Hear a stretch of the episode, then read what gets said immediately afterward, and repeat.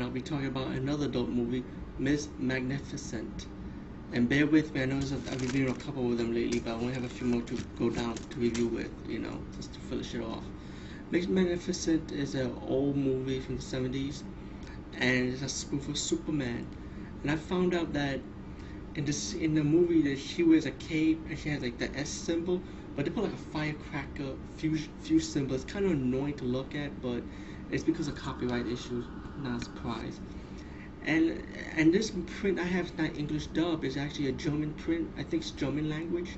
But either way, I, I read a description from another site and I follow along the movie anyway. So it sounds like it's like an alien invasion with a bunch of females and two guys, and Miss Magnificent has to stop them and provide sexual needs, if you know what I mean.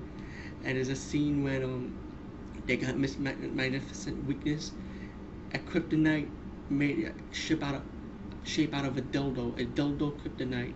It's like so funny to look at. It's just stupid and silly, which you can see in the clip before this review. And the aliens also captured captured Superwoman's friend. I mean, excuse me. I mean, Miss Magnificent. No copyrights.